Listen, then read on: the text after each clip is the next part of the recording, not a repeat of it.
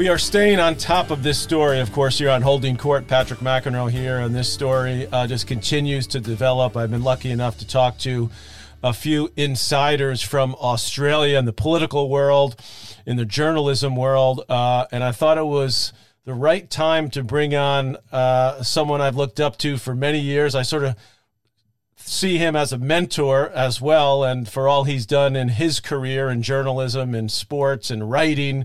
And uh, he takes a look at things from a different perspective than most and that is a one and only mr mike lupica also plays a you know pretty decent game of tennis as well. How are you mr uh, lupica? uh, oh wait no no. Unfortunately unfortunately coach mcenroe has had eyes on my tennis game and he's wildly overstating um, my my old man abilities. Listen, as I as I say to my kids, you know, whatever you do, I've got a tennis player, I've got a couple ballerinas, and I say, as long as you do your best, you try hard, you want to improve.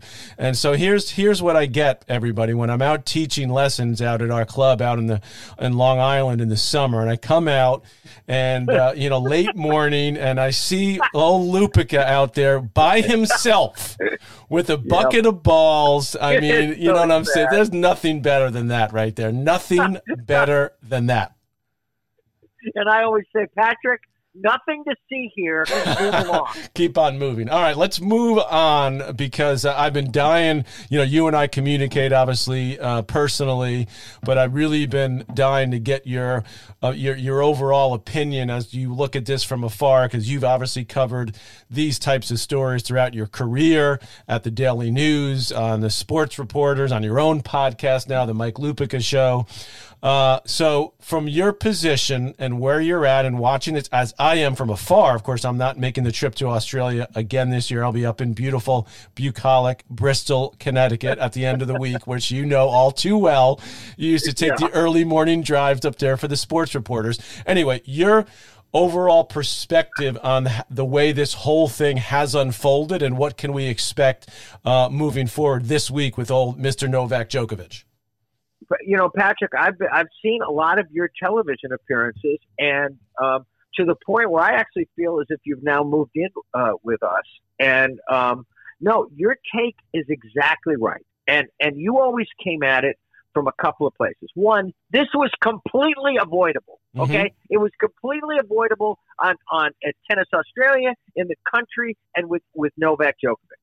I I, I completely understand why the judge made the decision that the judge did. Okay. And I said to a friend of mine yesterday, it just shows that nothing ever changes, not just in American life or, or, or any other kind of life. All you need is one judge, Patrick. You just need mm-hmm. one judge. Okay. And, and now, but you're right. Now, where do we go from here? And, and I saw, I think I saw you on CNN either yesterday or last night or sometime saying you don't believe the story is over. Neither do I. And I said to you this morning before we did this, Pat, he's got some explaining to do. You're, you're complete. You've said this from the start. First thing, he's going to be asked. You know, it's not like his brother can call up the press conference. I don't want to talk about that. He's going to be asked about getting a positive PCR test in December and then being at a public event maskless the, the next day with kids, by the way. Okay. Right. And and and the other thing I said to you today, and I don't know whether they'll accuse him of falsifying his visa application. Patrick, there was a trip to Spain that nobody knew about it. So I, I, I guess Ben Rothenberg was it Ben Rothenberg who wrote about it? That yes, that uh, he, he, pointed said, that out from the New York Times. Correct.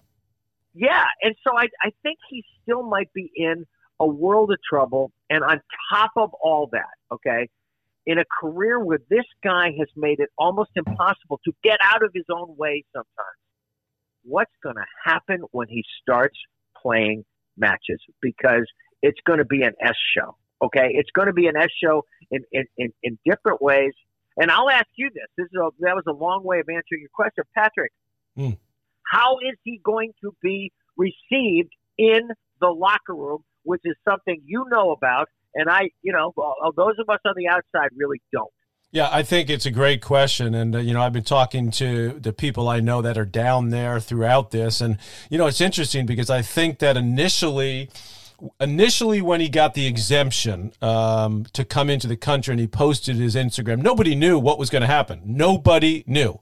Uh, and Djokovic never said, as every other player, including Rafael Nadal, uh, uh, Simona Halep, and you know these players actually went to that exhibition event in uh, in the Middle East right around Christmas time. A bunch of the players that went there tested positive for what I'm assuming was Omicron, so they didn't have serious um, uh, consequences, you know, illness right. from it, but they all put it out there. So Novak never said on December 16th when he supposedly tested positive, and I say supposedly because I think there are some questions out there about the legitimacy of that test, but that we, nobody can prove that at the moment. Um, but the players, I think, initially thought, oh, well, you know, Novak's getting a little special attention, as we know in the world of sports. Mike, you know this better yeah. than anyone. That's not that unusual, okay? In tennis, I right. Mean you know, when right. I went to Wimbledon when I was a player, ranked 52 in the world, uh, can I play on center court? You know, practice, uh, Mr. McEnroe, Patrick, that is. Uh, you'll be out on court uh, 23, okay, for a half an hour. while, while, while that other McEnroe, oh, yeah, he could get center court for two hours. You know, so those kinds of things happen in life, obviously, and in sport. So I think the players sort of rolling their eyes a little bit. Then I think what happened was, look, they've all had to deal with different uh, issues when they're either in the bubble, outside of the bubble, vaccinated, not vaccinated. Up until the last few months, a lot of players, particularly a lot of the Eastern European players, were not vaccinated. So then they said, "Oh, no, good for Novak. He's standing up."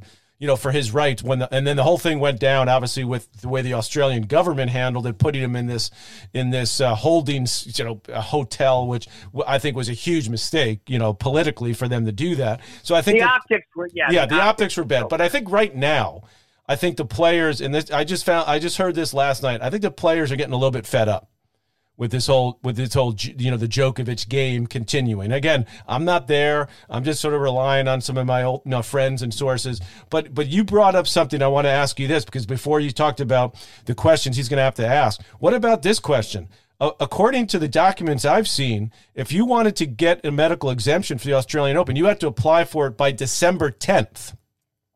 Okay, right, right. So, so I know I saw you say that. Yeah, yeah. So, so a lot of players are like, "Oh, wait." That's why a lot of players are rolling their eyes because, well, Novak got it December sixteenth. He tested positive. So, you know, Tennis Australia just sort of they kind of waved that and they just they they pushed it through. And then the government, I think, the federal government saw the way they were handling it. They saw the political situation from from the public in Australia, and they said, "Hmm."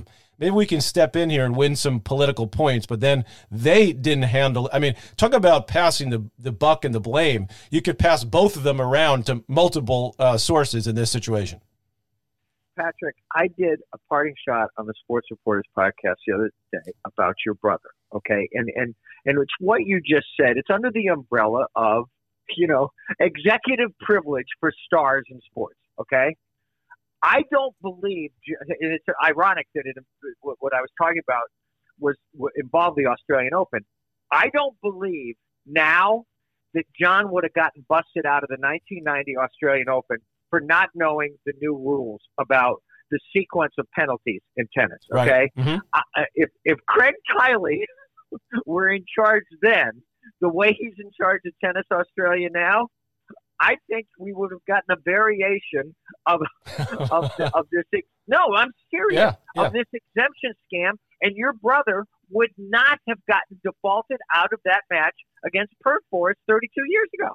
Well, you know, and you bring up a good point, which I think I think is what you're you're you're bringing up, which is that Craig Tiley over the years has done a tremendous job for the Australian Open. And by the way, partly why he's been able to do that is because he's had the backing of the government, the state government of Victoria, because it's good for their uh, tourism industry. It's just good overall. They they actually own a lot of the facilities that where the Australian Open is played. So it's been a it's been a good working relationship between Tennis Australia and uh, the Victorian government. But you, you, talk about taking player friendly a little bit too far. And I right, think that's right. what's what's nipped Craig Tiley in the butt in this situation, and over the course of even last year's pandemic, uh, Australian Open, which had a lot of issues as well. It's you're 100 percent right, and when he he did himself no favors from the start when he was saying you know, the process was completely anonymous. And I'm thinking, no, it wasn't. That when the board was assessing whether Novak should get the, the exemption, no, it wasn't. I mean, don't don't treat us all like we're idiots. We understood that ultimately this was about business, okay, and it was about the business of the Australian Open. The government looked at it as you're hundred percent right. The prime minister looked at this as a way of, of, of scoring political points at a time when you know, the, the, the pandemic is, I understand, is hitting Australia as hard as it has at any point yet. And they were as tough as anybody. I mean, we heard Darren, Patrick, do you remember when Darren Cahill was talking about what it was like to go back to his country didn't he talk about like mm-hmm. being in a room for, yes, for, four weeks? For I, have spoken. To, I actually spoke to him last night. Darren Cahill, of course, worked with us at ESPN. He was a coach of Simona Halep for a number of years. They just he's actually working with Anisimova, and she just won a tournament. But I talked to him, and he he said essentially what you're getting at from from just an, an Australian citizen. He said, "Mate." He said, I've, I've been in lockdown coming back into the country for, I believe it was two months, he said, o- over the course of, you know, the various different times he's had. Sometimes it was two weeks. One time it was four weeks. Actually, it was after the, uh, when we did the U.S. Open last year. And then he did a little bit of work with Halep. He went two weeks in uh, wherever he flew. It was either Sydney or Melbourne. And then he lives in Adelaide. He had to do another two weeks there because it was going state to state. So four right. weeks literally by himself in a hotel room, government controlled, um, no ability to go outside at all, so that he could get back into normal life in Australia with his family. Yeah, and and so did they not think there was going to be blowback because they were they were making up? You know, I call it the opposite of double secret probation from Animal House. Right. That they were essentially but, but they don't say they were making a new. Uh, you know, it's it's not a medical exemption, Patrick. It's a Djokovic exemption. Okay, right. And and for them to not look down the road just a little bit and see the obvious blowback when you start. You know, I started to look in on some Australian TV shows, and they're talking about family members who couldn't see sick family members because of the rules of the road in Australia. Right. And and Patrick, whether he plays or not, and I'm still not convinced he's going to tee it up in the first round. Okay, the the ripple effect of this, just as it applies to Novak Djokovic, are are going to be endless. And and and this is a guy, Patrick, who I'm sure you've talked about this more than once, who continues to scratch his head and say, "Why don't people love me more than they do?" And and remember, he was more popular in defeat in Flushing Meadow last September than he'd ever been there in victory. So he's got that going for him.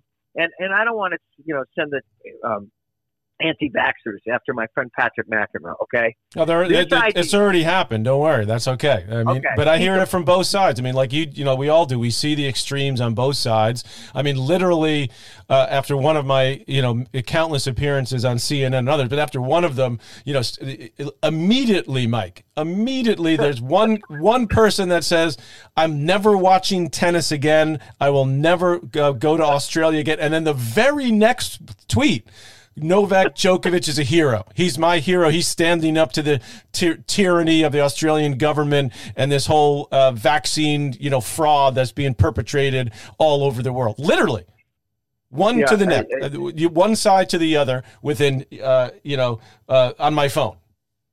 It's it's it's this has he has become. You're right, a symbol for both sides of this.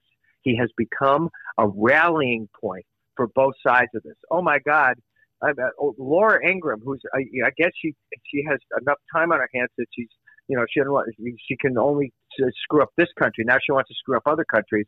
Is referring to, to Australia as a COVID police state, right? A COVID police state, and and all they're trying to do at the end of the day, even though they turn this into a, a political football, is trying to make their country a little safer. I, I don't think they covered themselves with glory. I think they did this in a ham handed way.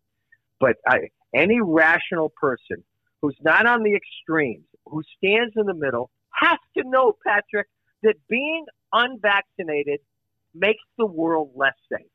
How, how much less safe? That's for the scientists. But You know who who I thought was great on this? And I know you did too. Rafa. Rafa. Yes. Yep. And, and basically, he sounded like we all do when we talk to our children. Actions have consequences. Mm-hmm.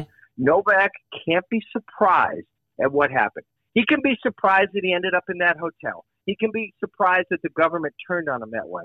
But this, he got on this train a long time ago, but by being anti-vax and all the way back at the beginning of the pandemic with that tournament and the partying while the whole world's in freaking lockdown. Yeah, I was thinking about this, you know, sort of that issue just myself personally, because I look, I think the reason this has created such a, a firestorm around the world is because a lot of us feel feel personally connected in some way, right? So when when when the vaccine became available, for, for I'm just I'm trying to remember what went through my head. I'm I'm in the same basement where I was when I first got COVID in March 2020, when nobody yep. knew what was going on. All the doctors would yep. tell me, take some Tylenol, whatever you do, don't go to the hospital unless it's an emergency. I mean, literally, that's what my doctors told me.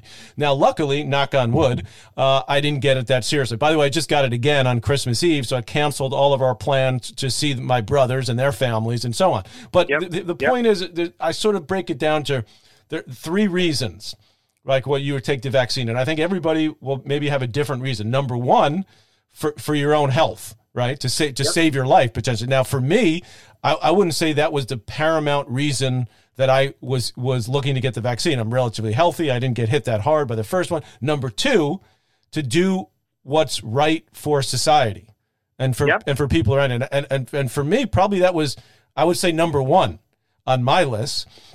And um, number three, obviously, is protecting the entire world. The ones and, around you. Yeah, exactly. The, and, and, and and Patrick, here, I'll just say we have you have three children. I have four children. Okay, they all came down to Florida for the holidays. Patrick, I had so many uh, uh, uh, uh tests. Taylor Lupica bought so many of these tests right. that I thought I could sell them out front like I had a lemonade. Okay. but but we work we you know every couple of days everybody's taking them to make sure that we were doing the right things just for our own family. And and and Patrick, I'll say, you know, we used to hear about um, uh, Djokovic sleeping in that was that hyperbolic chamber or whatever right. the hell it was. Okay, he just acts like he exists in a bubble, and I know he does good works. I know how much he loves his country. He's a very complicated guy. And, and Patrick, as recently as the finals of the U.S. Open, I wrote a column in the Daily News. I don't know if you saw it saying it's okay to cheer this guy. Mm-hmm. Okay. Yeah, I saw it. What he, yeah, what he's trying to do. We're a city of big ideas. Okay. Well, he was trying to do the biggest idea in tennis from the Grand Slam, and and he did get not because I wrote it. He got cheered that day. Okay. So I've been very sympathetic. I'm done with this guy now. I'll never root for him ever again. I I I, I hope it's Rafa who walks away from Melbourne with 21 majors. And I guess the question moving forward um, is where where where do we collectively, we in the sports world, we in the tennis world, and we you know I guess in the world go because uh, you know it seems like uh, this is going to continue as far as you know vaccinations are necessary to get into certain countries to i mean i, I can't work for espn without being now now i got the the latest email you must get the booster that that you know to continue to work uh, to for my right. kids to go to school. You know so we all we're all dealing with these logistics. My daughter both two of my daughters got covid after i got it. So one of them uh, can't go to school for 10 days. Well she doesn't have any symptoms. The cdc just changed it to five days. She she feels fine. Nope 10 days. Okay. I mean, I, we're not, we're not happy about it. Right. But we, we, we're not going to say, okay, we're just going to do whatever the hell we want to do because we can. And, and, and when it comes to my job, like most people in the world, you have to abide by certain rules to continue to have your job. So, what's going to happen, in your opinion, moving forward with this issue as relates to tennis and just as it relates to sports in general and to the world in general as we move through 2022? I wish that there were a way that that that, that there was a governing body in tennis that took uh, uh, that had an umbrella over women's and men's tennis that say you are vaccinated or you don't play. Okay, because the murkier it gets, the more confused people get. Patrick, I I can't follow the rules of the NBA, for example, Patrick. I, I heard somebody saying, Kyrie, well, he's got 21 games left. No, it might be uh, 22 because in in uh, in San Francisco, uh, it only applies to whole the, the rules right, about vaccine. No, did you hear this? It only applies yeah. to home teams right. and not visiting not, teams. It's, thinking, right, it's insane because and then it's like you know, like in New York where where we we both live, and I'm just in Westchester, just outside the city. I go to work in New York City. If I want to go to a restaurant in New York City, I've got to show my my vaccine proof. Uh, but right. if I go to down the street to my local restaurant, I don't have to show anything. So then, you know, so people act surprised that there's miscommunication between the federal and state government in Australia. And I'm like, wait a second. I mean, the, literally the rules change from county to county in our country, all over the country. And now, so the French Open has said he can come and play the French Open whether he's vaccinated or not, correct? Correct, yes. Wimbledon has not weighed in yet. Not so yet. we don't know. We don't know. We don't know what the rules are going to be. And, and Patrick, I'm telling you, this I, I, I've had this feeling about two of the best tennis players I will ever see. Okay. One is Novak Djokovic, the other is Naomi Osaka for completely different reasons. I don't believe their careers are ever going to be the same because of a nexus they both reached for completely different reasons. I think Naomi has sidetracked her career because of her beliefs about media and press conferences and all the rest of it. And I don't think that Djokovic's the rest of his career, what is he, 34 years old now? Yes. Is going to be the same because of this intersection between his cockeyed beliefs about vaccinations and how they go up against the rules of this sport. And it'll be very, interesting. I, I, said this to my son the other day. It's going to be very interesting to see if he wins all the majors that we thought he was going to win. Okay. And it, for a completely different reason, we once thought Tiger Woods was going to was a lock to win 25 mm-hmm. majors, right? Right. Life gets in the way, and mm. and in this case, it's not just life getting in the way. It's once again Novak Djokovic getting in his own way. Yeah, that's one of your great lines. Actually, I've heard you say that a lot of times. Life gets in the way. Let's talk just before I let you go, and I appreciate you coming on about your life because uh, you can, by the way, go to MikeLupicabooks.com and and check out all the great uh, uh, books you've written. Uh, a lot of children's books, which are hugely successful. But what about this latest one? Is this true with James Patterson? Tell me a little bit about that one, Loopy. I have very fortunately, blessedly, um, become a part of James Patterson's world. Um, our first collaboration, The Horsewoman, set in the, my daughter's world of show jumping. The Horsewoman is on sale uh, right now. We're doing all kinds of publicity. We think it's going to be a really big book. We've actually, over the last couple of years, we've finished two other books. And and working with this man who has become one of my best friends has been like I, I, wrote a lot of books before I met James Patterson. It's been like a master class mm. in, in in in telling a story, and we are having a blast uh, working together. I think we're on Morning Joe tomorrow talking about the horsewoman, and yeah, yeah, I think uh, whether you know eh, eh, if you don't know which end of the horse or not, you'll love the story. It's about mothers. It's about mothers and daughters yep. and the Olympics, and it's a beaut. Well, it's a master class to speak to you and to follow you and to have you uh, helping me along my uh, personal path. And I appreciate it watching all you've done in your career. And uh, you know, the payback, Mike, is is yes, having you on my podcast. Of course, you've got your own. I'm, I'm still waiting for the invite there. That's another story. But the real payback. No, no, no. no We're only way, doing the sports reporters. Okay, now. but hold. Okay, but hold. Okay. But hold on. The real payback is going to be and you know, I might have to give you a free lesson. You know, we work on oh that. Oh my serve. god! Oh my god! Wait a minute! Wait a minute! Ha- have your producer just send me that little clip. Okay. Okay. Because because if, if if you can fix my serve after others have tried, Patrick, I will be in your debt forever. Yeah, and that, that'll be that'll be my own master class, fixing your serve. the one and only Mike Lupica, everyone on Holding Court. Holding Court with Patrick McEnroe is powered by Mudhouse Media.